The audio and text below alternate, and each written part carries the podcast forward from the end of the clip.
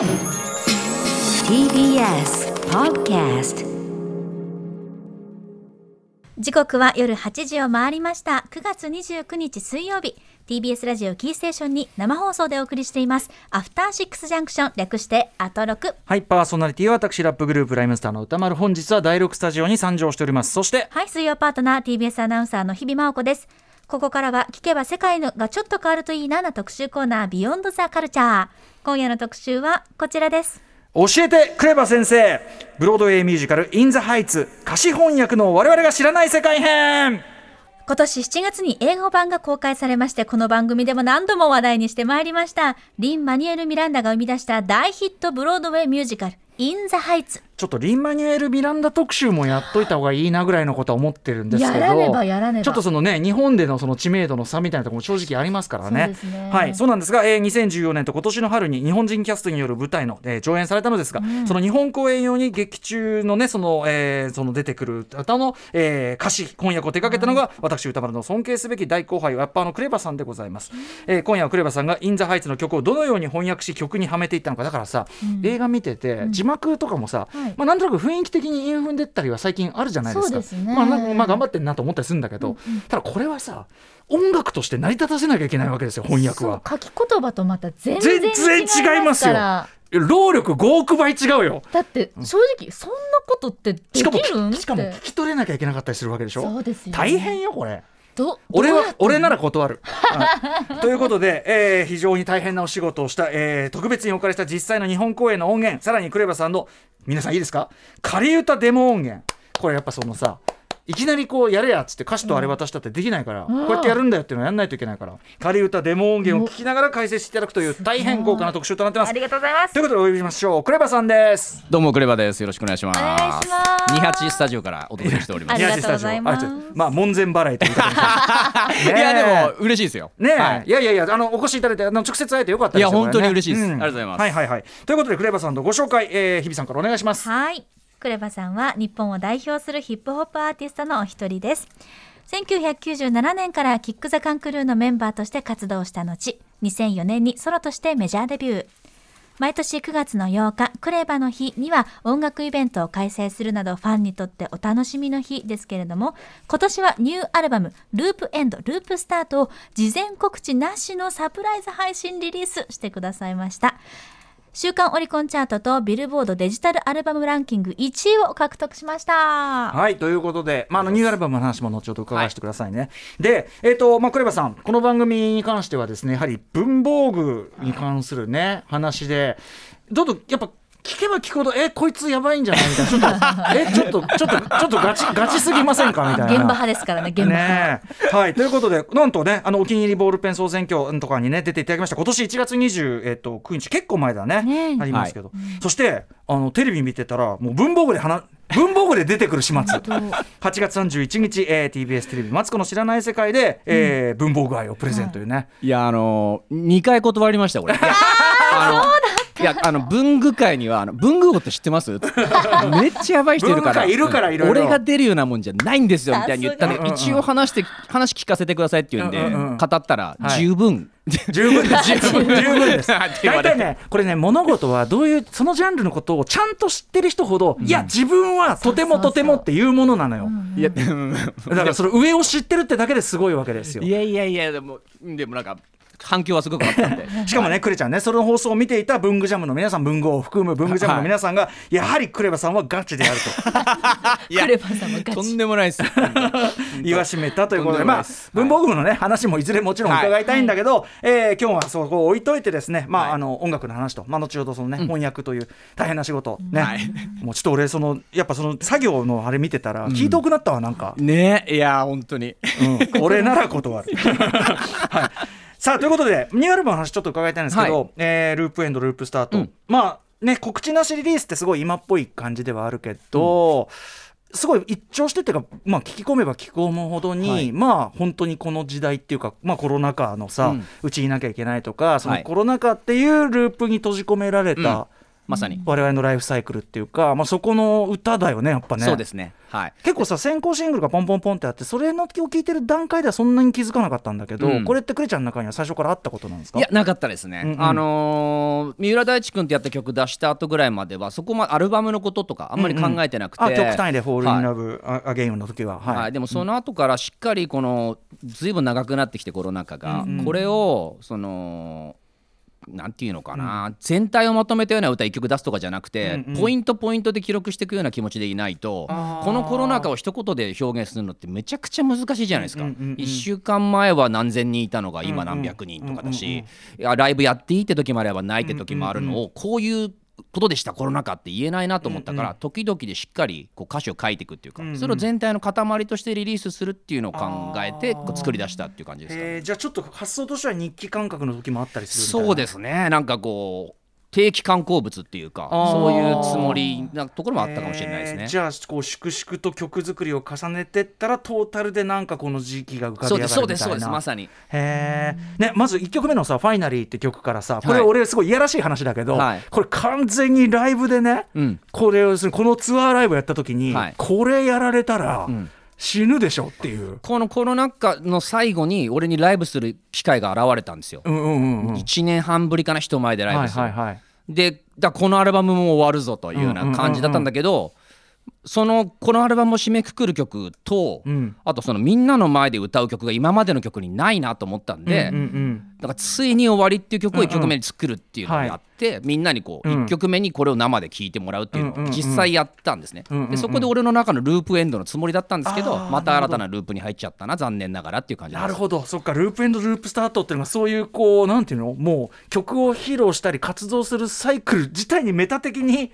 ね絡んできちゃってるっつうかねでもこれ俺ライブで聞いたらちょっと鳥肌ビビビだと思うなこれやっぱ。俺もだからそのなんていうんですか初めて曲を下ろす緊張感よりも、うんうん。泣かないっていう。あーなるほどもうね前でもう出てきただけでお客さんボロボロ泣いてる人いるから、それ見たらやっぱだいぶ来るんですよ。そうだよね。だけどだからもうこの曲はもうライブのことを、うんうん。その後のライブのことは全く考えないで、うんうんうん。もう喉全部使うぐらいのつもりでも全力で歌うっていうのをはいやりました、うんあとねとかと思えばさっきさそのちょっと戻っちゃうって言ったけど「えっとまあ、余裕」って曲のね、はい。前のスキットだとさ、はい。これ超リアルなさ「えー？っ?」つって、うん。ああれ飛んだの？あれあれも全部飛んだの?」みたいな、はい。えスケジュール全部らしいみたいな、そっから始まって。はい。っていう。でもそのそこで生まれた時間っていうのを逆に捉えることもできるよねっていうね、うんうんうんうん。余裕そうですね。はい。ねこれもさ言葉遣いこれも迷ったんだね一曲選ぶのに やっぱ、ナイス言葉遊びってあありがとうございすますありがとうございます、マイナスかけるマイナスこのぐるぐるぐるぐる考える感じとかもすごくうまくうん表現さ。れてるしうんありがとうございます。めっちゃあのね言っていい、はい。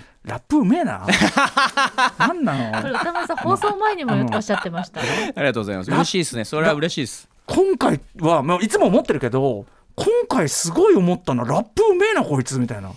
うんなんかずっと結構あのー音楽に向き合う時間は増えたっちゃ増えたと思うんで、あの制作に、ま、関わる時間って言えばいいのかな、それが増えたと思うんで、ライブの時間がだいぶなくなった分、はいはい。あのいろいろ見つめ直す機機会もあって、はいはい。それでちょっと上手くなった感はあるのかもしれないですね。とかねなんかすごくラップ多分言葉の立ち方とかそういうところもあるのかなその要するに入ってくる感じっていうか、うんうんうんそれがその伝えるべきことっていうのとテクニックっていうのの、そのすごい高いレベルでの一致通過、ああ嬉しいですね。うん、だからねそういう意味ではラップうまいとかヒップホップとしてかっこいいってのもあるけど、日本語ラッパーとしてやっぱすげえレベルだなっていか。いうやーありがとうございます。なんてことを感服いたしました。あとトラックメイクもゴリゴリかっこいいしさ。やっぱさっきの 手とかすげえかっこいいしさ。どうしてくれんの、うん、だいぶ少数派になっちゃいましたよね。俺みたいに完全にトラックもち、自分で作ってラップするっていう人が世界的にもいなくなってきちゃ減っったから。たね。そういえばね、はいなんか専門家が進んじゃってね、うん。よくも悪くもね、うん。オールライトとかもさちょっとこうレゲエ的なグルーブに乗せてとかさ、はい。こういうのもなんかありそうでないバランスいだしや嬉しいですね。参っちゃう参っちゃう。いやいやうん。嬉しいです。いです。すね。いや嬉しくないです俺は。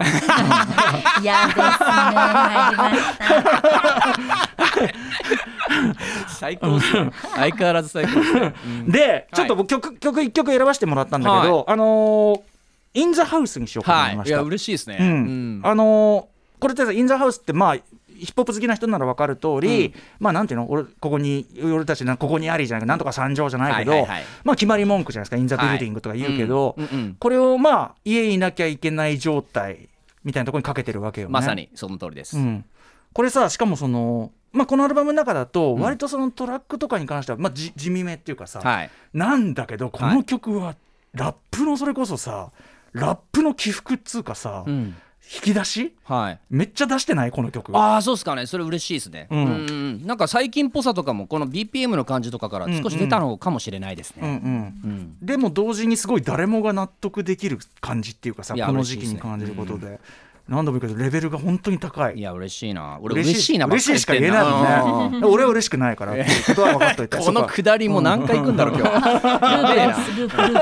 やべえな。はい、じゃあちょっと僕チョイスということであの曲紹介俺がしちゃっていいですか？ああ嬉しいです。はい。ではお聴きください。クレバで「In the House」はい、えー、クレバニューアルバムから「In the House」聴いていただきました。ありがとうございます。なんたることでしょうか。ねえ。なんかラップそのものの心地よさとかね。本当に聴いてるだけで気持ちいいしさ。ありがとうございます、うんありがとうございますしか言えないもんねこれね。いやいやいやいやいやいや。でもこの歌詞もすごいなんか共感度がすごく高くてなんか心に寄り添ってくれる一曲です、本当に。なんかクレバっていうか俺っていう人間が語ってるような感じだと思いますよ、やっぱり、でもうんうんうん。なんか今回それなんかアルバム全体クレちゃんがのちゃんと生活人としての感じっていうのかな、そうですね。それがすごい伝わってきたそれは。なんはい。か地に足ついた感じって。だからそういう意味ではラップアルバムだしすごい高度なことやってるけど、すごい皆さんの多分暮らしみたいのにすんなり入ってくるし、うん。全然上から目線とかでもないしさ、本当に本当に、うん、あの素晴らしいと思います。なんか自分の気持ちを代弁してくれてるような、そんな感じです。そううん、ありがとうございます、本当に感じが悪いというか。最大のありがとうございます。ありがとうございますはいということで、えーループエンドループスタートすでにねいろんな形で聴けます。各種音楽サービスでも配信してますのでぜひ聴いてください。一多分あの頭から聞き出したらスルスル結構最後まで、なんか構成もすごいさあのいろんな曲入ってるし、うん。ゲストのねあれもねもう大地君のもちろんそうだしやっぱゾーンもねね。えぐいねえぐいっす。えぐいっすあいつ。あいつは本当ににえぐいっす、うん、あのえぐい褒めてますよ。はい。いろんないろんな褒め方ありますけど、うん。はい。ということであのぜひぜひアルバム、えー通して多分聞いちゃうと思いますんで、スルッと聞いてみてください。お願いします。えーといったあたりで一旦お知らせに行き今日、本日のですね特集でございます。クレバさんはミュージカル「イン・ザ・ハイツ」の歌詞をどのように翻訳したのか。なかなかこれ本当にできないですから、あの要するに通常の創作と違ってうん。元もあるし、ん。いろんなふわりもあるし。そう。聞き取れなきゃいけないし、ねだから翻訳界にとってもかなりこれは衝撃的な翻訳になってると思います。多分そうだと思うよ、うん。このレベルで。はい。ということでエクスクルーシブなエクスクルーシブな音源とともに解説していただきます。クレちゃんよろしく。お願いします。After Six Junction. 時刻は8時18分に向かっています。アフターシックスジャンクション。ここからの時間はクレバさんが手掛けたブロードウェイミュージカル「イン・ザ・ハイツ」劇中歌の翻訳の裏側を伺っていきます、えーということでまずは「イン・ザ・ハイツ」どんなミュージカルなのかの説明をじゃあね日比さんから簡単にお願いします。はい。さあ聞こえてまいりました「イン・ザ・ハイツ」ですけれどもハミルトンのリン・マニュエル・ミランダが手掛けたブロードウェイミュージカルです。2008年度トニー賞最優秀作品賞を含む4部門を受賞。2009年度グラミー賞最優秀ミュージカルアルバム賞など数々の賞に輝く作品です。物語の舞台はマンハッタンマンハッタン北西部移民が多く住む町ワシントンハイツ。ドミニカ系移民で雑貨店で働くウスナビ、タクシー会社で働くベニー、ワシントンハイツ希望の星として名門大学に進学したニーナ、そしてヘアサロンで働くバネッサ、4人の若者を中心に人種差別、移民問題、貧困など厳しい現実に直面しながらもエネルギッシュに歌い踊るハイツの人々の姿を描いています。日本ではデフテックのマイクロさんなどをキャストに迎え2014年の4月から5月にかけて東京大阪名古屋福岡などで初演をそして今年の春には東京神奈川大阪名古屋で再演が行われましたそして7月30日からは映画版も公開されていて一部の劇場では現在も公開中ということです。はい映画版に関してねジョン・エム・チュー監督作品をね、私どももねいろいろ話題にしてきました、はい。クレちゃんはねムービーウォッチメンでそのインザハイツ当たったらいろいろ資料貸しますよそうなんですよ。なんこのね大オリジナルのやべえ。うん台本やべ台本だ。うわこれをやりたいがためにここに来たと言ってもいいし その台本をね。台本をシロさんに見せる。スタンバってたんだけどすいません当たんなくてね、うん、でもまあいっぱい話題にはしてまあもちろんクレちゃんも見たんだもんね映画版もね、はいあのーパンフレットにうんうん。コメントをこううんうん。させてもらってるんで先に見せてもらって。はいはい。はいよかったですねねえ、あのまあ、み映画版も素晴らしいんでぜひ皆さんに見ていただきたいんですが、えーまあ、クレちゃん舞台版のその歌詞の翻訳を担当したと、まあ、結構前なんだねだからね。そうですね。ね、うん。2014年ということで、はい。えーぜひちょっとその裏側の話というかもともと俺、そのえっと、日本語吹き替え版でちゃんと日本語に置き換えてるやつ、その映画とかでも、うん。例えば「シング」とかすごいちゃんとやってるとかさ、はいまあ、キャッツもすごいちゃんとやってる、はい。あれ蔦谷好位さんがやってるじゃないですか、だからそういう特集を一回ちゃんとやりたくって、うん。でもなんかいろいろ権利関係とかでもいろいろ難しかったりするんだけど、ですね。うん、今回はまあクレちゃん。ね、はい。どうですか？なんつって。お願いした次第でございます。ということで、えはい。っとまずこれどういういきさつから話が来たの？これねあのー察するところなんですけどこれ。うんうん。自分がその前に自分の舞台「最高は一つじゃない」っていううん。自分のラップがこう劇中に使われてる舞台をやってたっていうのがあって、はいマミディさんも出てますね。あと宮野真守君とうん日月花さん、すごいメンツだよく考えたら、そうなの。そうなんですよ。そうだよ。うんそれであのやってたっていうのもあって多分その舞台界隈でラップのミュージカルがあったぞっていうのは多分広まってたんだと思うんですよね、そこからのお声掛けなんじゃないかなっていうのはちょっと察するところではあるんですが。そこは確かめたわけじゃないけど、はい。でもすごい無駄になってないねやっぱねそこね。そうですね。ねうんうんそうですね。はい、ででその話来た時クレちゃんどう思ったの？いやあのさっき四郎さんが俺だったらやんないって言ってたけど、うんうん。俺もいやこれ引き受けるんだったらこれ1000万円はもらわないとやれねえよって言ったぐらいの。うんうんまず納期がん。約1週間しかなかったんですよ、えそうでしょ。俺が自分の仕事をやってるわけじゃないか当然、うんうんうん。その間、うんうんうん。だからそこから差し引いて考えると1週間でやらなきゃいけない。あいろいろそうか。差し引いた結果の1週間。でやれるとしても作業時間、そうです。えな何曲？それで。俺10曲です。いや無理無理無理無理。で、うん。この「イン・ザ・ハイツ」って今10曲って言ったけど、はい。あの1曲目の例えば「イン・ザ・ハイツ」とか聞いてもらったら分かるんですけど、あれもう組曲みたいになってて、うんうんうん。8曲分ぐらいで1曲なんですよ。8人分ぐらいの話が入ってるってはい。展開もあるしね。はい。うん。いやこれ無理でしょって言って。えいやできないよと思ったんだけどなんかその時あの当時のインタビュー見るとなんか当時のマインドが良かったらしくてやってみようって話になってて。マインドが良かった、なんていうか挑戦したい気分だったのかな。そうですね。でねこの教えてまるまる先生シリーズだとそのええ。翻訳のテクニック的なものを期待してるかもしれないけど今俺が語りたいのはちょっと違くてこれやってきた無理ゲーどうやって乗り越えるか先生みたいな感じになってるんですけどあの俺は思ったのはこれ机を変えなきゃいけないなっていうのがあってどういうこと？あの面白い話であの小林健太郎さんという私の、うん。うんまあ、シロさんも一緒に疑似共演してもらいましたが、めちゃくちゃ尊敬してる方に、うんうん。その同じで同時進行に2つのことを切り抜ける時どうしたらいいですかみたいな話になった時に、小林健太郎さんがミスターマリックさんに聞いたのかな？なんかそういう話で俺が聞いたんだと思うんです。すごいルートの、はいすごいルートの知恵だよこれ。小林健太郎さんの手品むちゃくちゃうまいんであそうなんだ。めちゃくちゃうまいんで、マリックさんもし、まあ慕って。て、でマリックさんから聞いた話だったと思うんですが、はそのためにはあの物理的に机を変えるんだよと。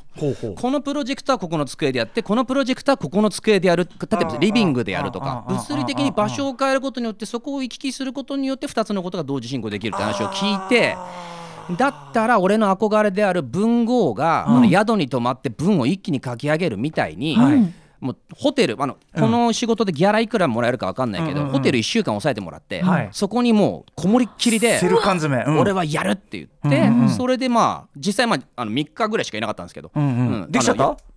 できちゃったっていうかねでもね相当さっき四郎さんも言ってくれてたんですけど、相当な無理ゲーだったんですよこれ、あの答えは決まってる、うん。で韻も踏まなきゃいけない、内容も言わなきゃいけない、あの曲中の中でラップ的なことが行われてればいいっていうんじゃなくて、うんうん。例えば1曲目なんかはうん。どういう人たちなのか、うん。どういう状況なのかどういう問題がハイツにはあるのかとか、うんうん。全部をラップで韻踏みながら表現するっていう、うん。完全無理ゲーだったんですよ。聞き取れなきゃいけない。でそこであのまず俺が翻訳してるっぽいけど普通のいわゆる役うん。それもらって、うんあの英語の歌詞とその訳を同時に見ながらだったらいけるかもってことで訳もらってなるほど。それをラップ翻訳していくっていうような形にしました。ねゼロ要するにゼロから訳すのはちょっと大変だけど、ね。うん。荒訳っていうかそのまあ意味を取るならばそうですね、あうんうん。の映画字幕のような、うんうんうん。もしかしたらこんな感じみたいになんとなく音はめてある歌詞をあいただいて、はいはいはい。うん。それまあすぐ来たんですけどそれと一緒にこう見ながら、なるほど。オリジナルも聞かしながらやりました。だからその制作者サイドっていうんですかね、うんうん。それのナイスジャッジだったと俺は思ってるんですよ、うんうんうん。どういう経緯で俺のとこ来たのか定かではないんですが、うんうん。例えばその俺がいただいたいわゆる当てたっぽい歌詞をうん。書いてラップしてみたら、うんこれで上演したらまずいよねみたいなこと、うんジャッジになって、プロに頼もうってなったのか、それかまあ書いててこうじゃないな、これじゃラップにならないな、うんラップのプロに頼もうだったのか分かんないですけど、まあ、俺に頼んでくれたのはすごい結果として良かったんじゃないかなと思って。ますけど、だってはいリンマニュエル・ミランダさんの作品って、はい。あのもちろん曲自体いいんだけど、はい。ラップとしてすげえいいじゃん。そうなんですよ。あのレベルが高いっていうかね、リンマニュエル・ミランダさん結構あのなんかフリースタイルのチームとかも持ってたりとかして。そうなんだ。うん。へえ。あのヒップホップのなんかアワードで、うん。あの名だたるラッパーの中にリンマニュエル・ミランダいたりとか、マジか。はい。へえじゃあ割とゴリッとやれる人だから、はい、思いっきり。うん、うん。だから普通に普通にラップとしてレベル高いよね。そうなんですよ、うん。でそあのーラッパーだったらあこれあれの引用だなって分かるようなところがちょいちょいあるんで、やっぱそれを普通の翻訳の人だとスルーしちゃう確かに。たりもするんでそれか訳さなくていいところに意味つけちゃったりするんで、なるほど、はい。はいそっかヒップホップ的知識もないとそうなんですよ。ちゃんと翻訳にならないわけですもんね。うんうんだからこれ相当な無理ゲーだと思ったんですけど、う？ん。やり始めたら、うん。あのやり始めたらっていうかさっきシロさんおっしゃってくれたんですけど、うんしかも問題はそのうん。1週間で10曲書けばいいんじゃなくて、うんうん。あちなみに最終的に12曲になったんですけど1週間で10曲書けばいいんじゃなくてうん書いたとて、うん。じゃあどうやってラップすんのかっていうのは楽譜化不可能なんで、はいはいはい。ラップっていうのは、はい。あの取って聞かさなきゃいけないんですよ、うんうんだから全曲取ってうん。しかも人数分とかあるんで、うんうんうん。やらなきゃいけない。プラス、うん。あのインストというものが存在してなくて。ああのまあ、忙しかったからなのか、うん。渡せないって言われたのか分かんないですけど、うんうんうん。俺がいただいたのは、うん。機械的に無理やり、うん。あのカラオケにしたもの、うんうっすらのオリジナルのボーカルが残ってる、はい。はいはいはい。それの上でやらなきゃいけないっていうのもあって。ちょっとそれ耳取られるわ。だからあの全然処理しきれてないものとかに関しては、自分でそのオリジナル聞いて弾き直したりとかしてえトラックメイクまで。その上で撮るとか。やばいな。なかなかのうん。無理ゲーだったんですけどその聞いてくれた方が素晴らしいと言ってくれた、うんまさに方面があったから、うんそれをそれでちょっと気を良くしたのかそこからペース上げてどんどんどんどんその デモを送っていくうん。たびにじゃあこれ全部送らなきゃいけないってことになって。完成したっていう感じですかね。なるほどね。まあクレちゃんもともとね作るの早い人ではあるけど、うんあるけどあるけどじゃなくてなんていうのかなそれとやっぱなんていうのい行くべきところに行ったっていうかクレちゃんのもともとの資質とまあ合ってるっていうか多分。なんかまあありがたい話ですよね。例えばなんですけど、うんうん。あのスペイン語も出てくる、うんうん。で英語でラップしてるとなるともうアクロとか両方いけるんでああ確かに。そこに頼むっていうのもあるかもしれないんですけど、うん。あのラップだけじゃなくて歌もやらなきゃいけないし、うんうんうんうん。歌も歌ってそれもデモも取らなきゃいけないし歌詞も起こさなきゃいけないし、とかいろんなこと考えると舞台も経験しているとか、うん。うん。本当だね。いろんなこと考えるとまあ俺っていうのはいここに来たのかなとは思います。逆に言うとクレちゃんじゃなきゃちょっとできなかった仕事って感じだよいやね光栄ですね。ほぼ作詞作曲みたいなものですもんね。作詞作曲の方が100億倍楽なんですよ。だから要するに縛りが一応の縛りはあるかうら。一応の縛りっていうかなんか俺これなんかうまい例えないかなと思ったんですけどなかなか見つかってないんですけどえなんかこんな感じで大会優勝してくれる？1回戦は3対0で勝って 2回戦は2-2の引き分けからの PK 戦ね。でその次はこう言って次こう言ってこう言ってあここでちょっと文化語ってくれる？みたいなで決勝は劇的な逆転でお願いします。みたいな。そういうもんじゃねえかなっていう。かうん。なんかこう筋書き完全に決まってるっていうか通らなきゃいけない道超複雑なアルペンスキーっていうか。はいはいはいはいなるほど。しかもさ細かいこと言やよその、はいラップのそのレベルだってさだからさっきも言ったそのピピここは何対何でじゃないけど、うんなんていうのやたらとうまきゃいいってもんでもなかったそうりするんだなんですよろうし。そうなんですよ。だから最初に言ったんです。これ完全に不可能あの再現するっていう歌みたいにメロディーカンナぞりいわゆるだからラップのフローを完全にトレースしたまま意味を日本語に訳すのは無理ですと、だからそういうじゃない部分があってもいいですかって言ったらそこはクレバさんにお任せしますって言ってもらえたんでデモを聞いて、でそこからは結構自信持ってあのラッパー的にただ韻ただ韻を踏みたいっていうかリズムをこうしたいから言ってる言葉っていうのがあるんですね、それの見切り、うん。それがすごく大事だと思います、うん。どこを省くか、どこはあの違う言葉でも、うん。あの同じように韻を踏む密度を合わせるかとか、そういうことを意識しましたね。確かにね、ん。あるよね。そのあります。意味ありげに並んでるけどこれ単に韻で整えてるだけだかそうらみたいなね。すあ例えばあの DR、B- あ DR、PR、are ってあの DR っていうのはドミニカ・リパブリック、PR はプエルトリコ、ん。で DR、PR、are って言いたいからそこを並べてるっていうのあるじゃないですか、ドミニカって言ってもいいし、プエルトリコって言ってもいいけど、DR、PR、We are って言いた。い、でそれどうしようかな、まあ、これはこのまま行こうとか,、そういうジャッジですね。なるほどね。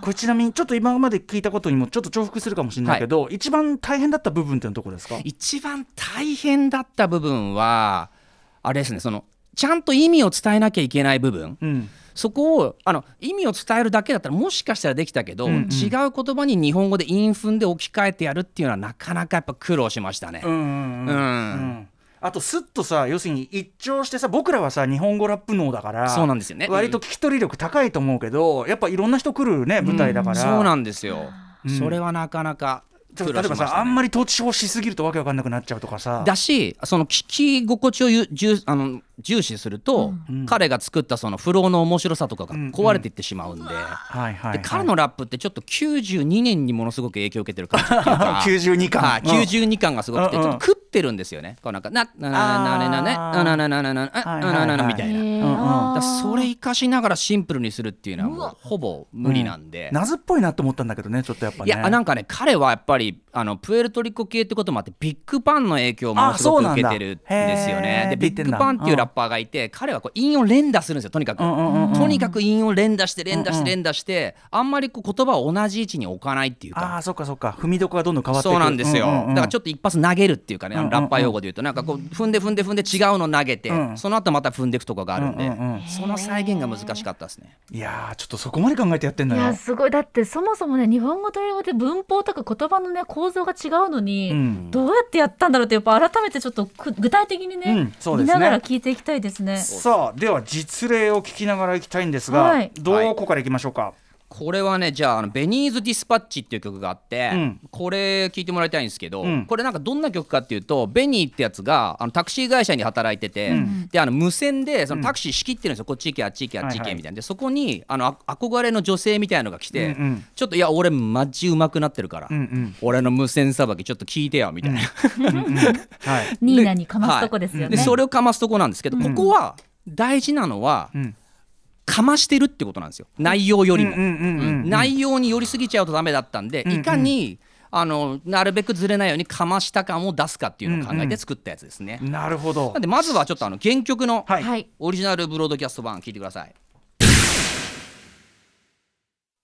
はい、ベニーズ・ディスパッチの元のね、えーオリジナル歌詞バージョンで聴いていただいております、うもうライムが気持ちいいなね。だからまあこれはもうこうなんかどう俺すごいでしょ感を出したかったんで、あの次々踏んでいくのが大事っていうことで、はいはい。これを俺がうん。日本語で歌ったデモバージョン、これ仮歌 一生聞けないんで一生聞けないんで、え えはい、聞いてみてください。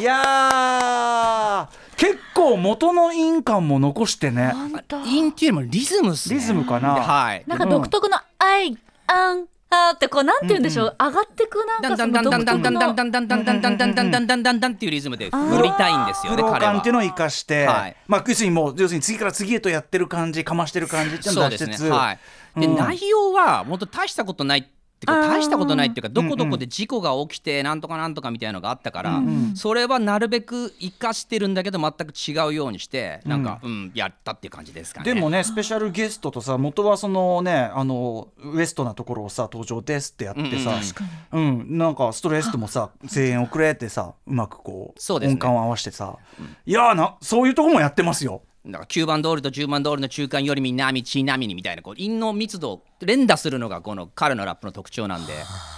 でつまり10番通りっていうのは10番アベニューっていうのが元のうん。歌詞に入ってるんで、うん。うん9番通りは出てこなかったんですけど、まあ、9番通りと10番通りで踏めるんで、そこ連打感入れて9番通りと10番通りの中間より南ちなみにみたいな。そのあ彼のスタイルを生かしながらこう、うん。落とし込むっていう感じです、だからあれだよね。その直そのまんまやるっていうよりはこの奏法はだからそのなんかそのジャズとかで言うと、この奏法はこういう奏法だから、んっていうことだよね。その演奏法そのものをトレースしてるっていうか、うんうんうん。これだってちなみに直訳の方を読んでみると、はい僕のテクニックを見てくれよ、10番アベニューとジェイコブ・ジャビッツ・コンベンションセンター前で起こった交通事故をアナウンスしないと、それにこれも聞いててもうよりこう言葉というかいわゆるセリフになってるわけですもんね。そ。これもでも踏みたいんですよね。つまりなんかほうほうほう。I have to mention the intersection みたいな。なんかコンベンションせーなみたいな。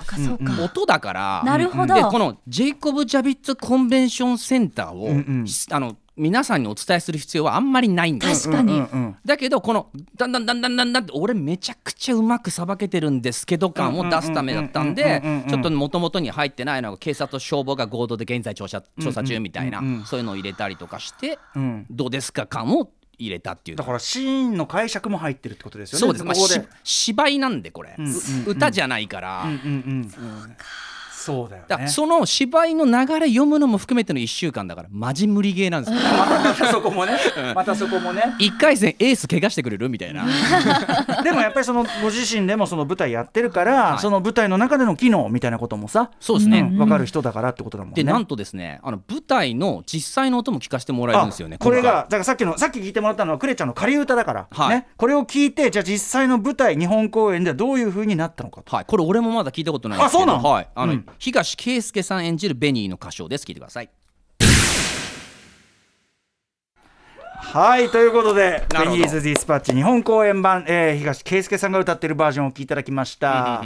どこれクレちゃんここはこの音源として聞いたのは初めてなんです初ねめてですね。どうですか、あのじゃあちょっと聞いてて「よ」もリズム乗せてほしかったですね、あのチェックでテチェック。クニックテクニックだよね。うん、ここはやっぱヒップホップ的文んでね脈でね。のとこだからね。大事だったんですけどね。まあだからその良くも悪くもというかそのミュージカル的ななん多分うん。ねフローになってるっていうかね。言ってるんでしょうね多分うん。ニーナにね。その時は、うん。うんだからまあいいのかなっていう感じですかね、いやでもこれはでもど同時にすごいこう畳みかけるとこは俺頑張って頑張ってって、うん でも頑張ってましたねすごくね、うん。うんやっぱり。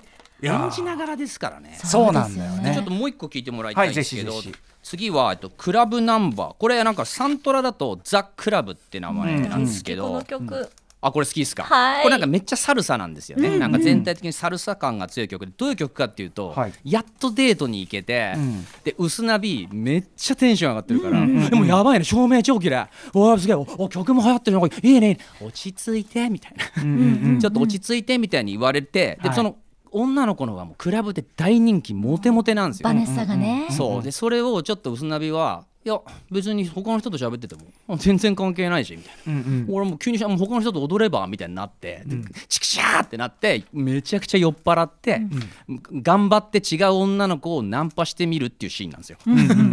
その曲なんですけど、えー、とクラブナンバーのオリジナル版まず聴いてみてください。はい。ということで、えークラブナンバーオリジナル歌詞で聴いていただいております。はい。はいはい。じゃあこれのまた、うん。俺が作った。仮歌あ仮歌バージョン。えー聞いてみてください。はい。最後のスペイン語のところはね、はい。私英語話せませんってやってるわけですけど、はい。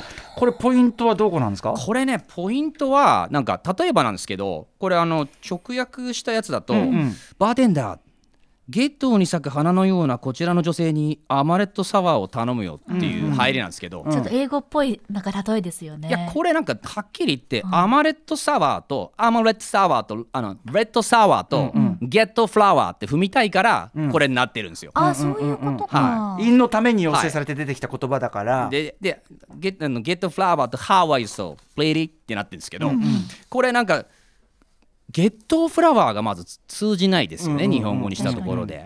でどうしようかなってなったんで、ん。まあ、アーマレットサワーと、うん。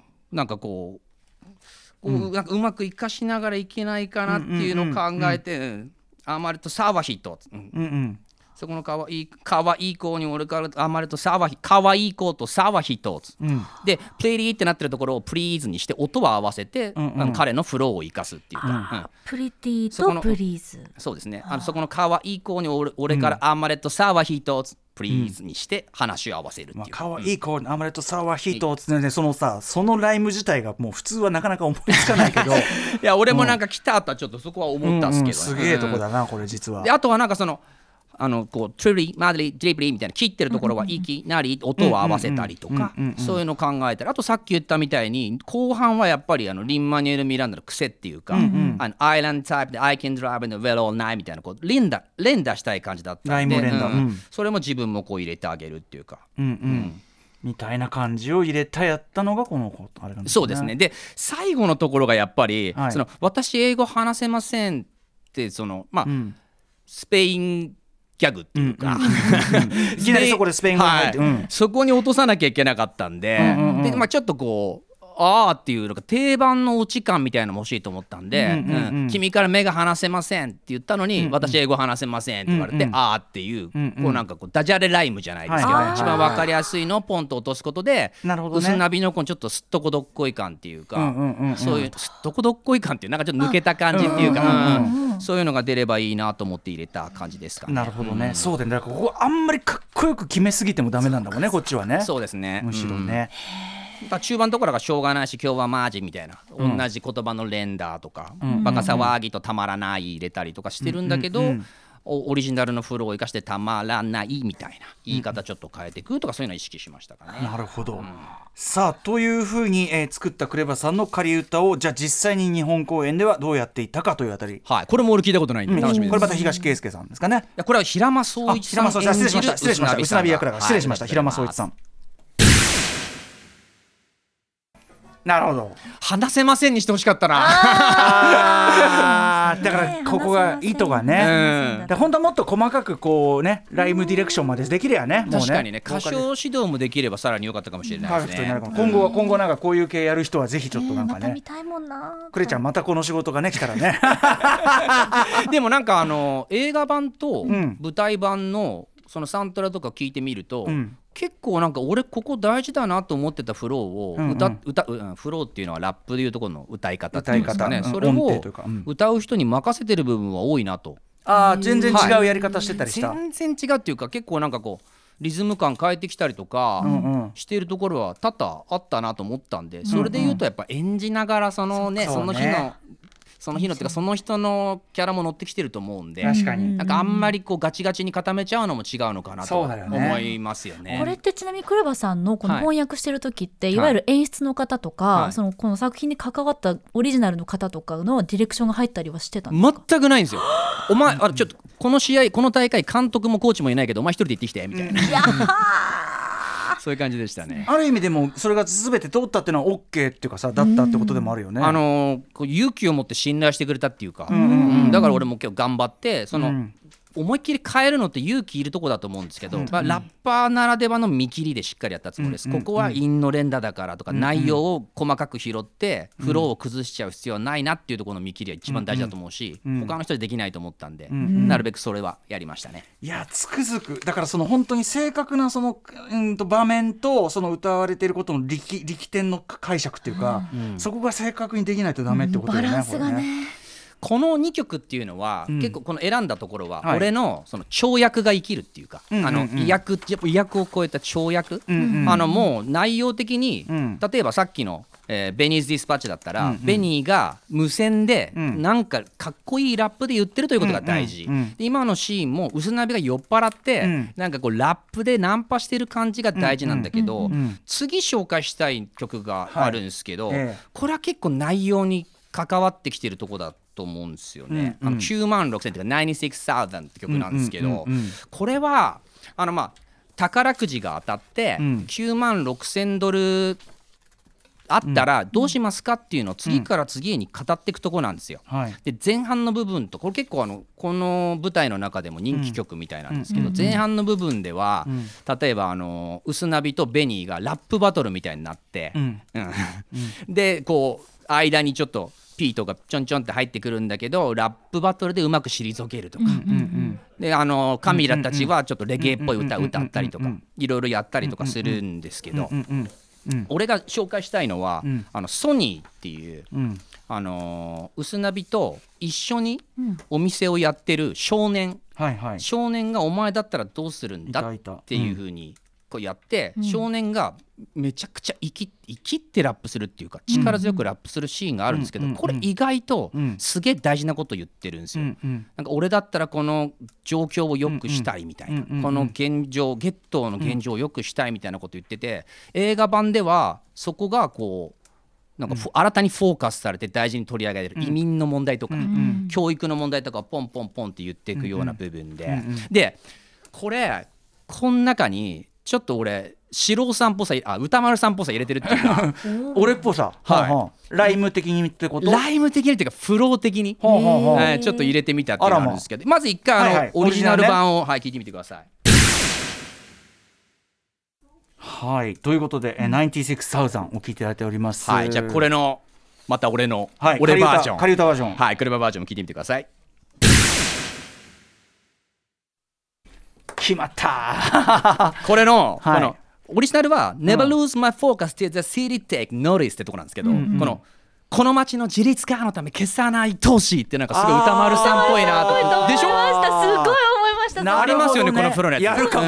うん。やるかも。タラララララダンダンって一個打ってその後にこれはそうそうそうなんか多分これ社会的な、まあうんうん。漢字多めの歌詞書いてる時に、はいはい。まあ四郎さんっぽさ入れたらいいかなと思ってなんかであの「Never lose my focus」がこの街の自立化になって、そこから消さない都市でここに歌丸さんっぽさ入れたという。ありがとうございます。ちょっとだってクレバさんの声に歌丸さんの声聞こえてきましたもん。いややっぱりそれはだからシロさんがすあ歌丸さんがすごいオリジナルのフローっ さんでいいから そのフローにこういをやっぱり持ってるっていうことなんだと思うんですけどね。なんかでも確かにこういうこうなんていうのこう硬いテーマをさ、うん。こうでちゃんとここは言うみたいな、ここは聞けみたいなのにやっぱ有効だなって思って聞いてました？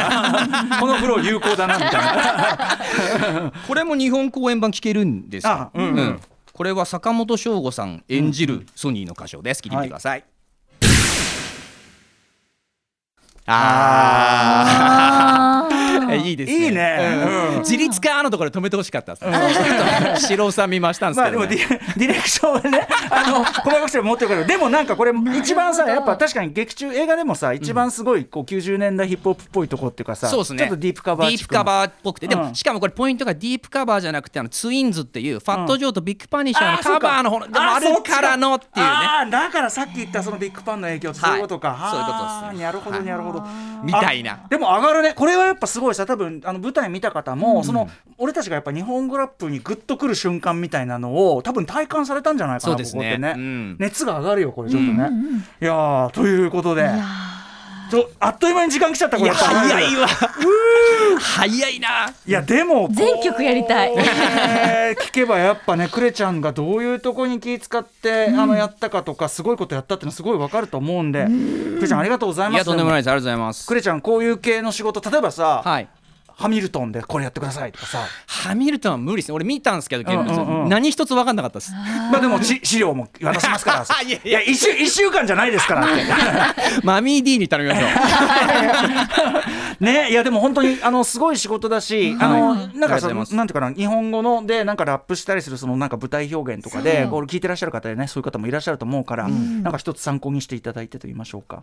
ちゃんとあのプロを入れると話が違うよと。いや間違いないですね。持ちは持ちやで。クレバさんの葛藤を聞きながら日本語ラップの面白さっていうのをん。ちょっと改めて実感しました、それもあるようんね。なんか唯一無二だなってやっぱり、うん。うん。ラップという表現でしか表現しえない高揚感とかうん。意味の入り方ってやっぱあるし、ただの翻訳でもなくてただのやっぱりそのね訳でもない、ね。そのラップらしうん。うん。うん。い訳し方、作り方ってこんな面白いんだって思いました、ありがとうございます。インザハイツのだからオリジナル聞いた人が「あおおーい」ってなるこの上がる感じがちゃんとトレースされてると思います。ありがとうございます。いい仕事です。さあということで、えー、とまたぜひですねクレちゃんからも特集いろいろね文房具とかいろいろ 伺っていきたいんですが改めてじゃあクレちゃんからお知らせことお願いします。えっと、ニューアルバム「ループエンドループスタート」も配信中っていうのと2011年に出版したあの書籍があって本があってクリームって本があるんですけど、それを今年の6月に電子書籍化したんですね、うん。それに際してその電子書籍の特別版だけ入ってるその本を開いた時に鳴る音っていうのも作ったんですよ。え？40分ぐらいのそのメディテーションミュージックみたいなのが入ってるの出したんえでーインストでずっとはいずってとインスト40分っていう本当ヒーリングミュージックっていうかそんなん作れんの？俺結構好きなんで、はい、それも入ってるのあるんでそれ聞いてみてくださいぜひとも。こちらも配信中であすそう。これはじゃあ元の本読んでる人もね。新たに楽しんでもらえるようにっていうことで入れました、ということでクリちゃんありがとうございます。ありがとうございます。今後もここまたちょっとおかしな特集で、は いあの企画考えますんでよろしくお願いします。ありがとうございます。ということでここまでブロードウェイミュージカル「イン・ザ・ハイツ」歌詞翻訳の知らない世界をお送りしました。クレバさんありがとうございました。よいしょ Station after 6 junction.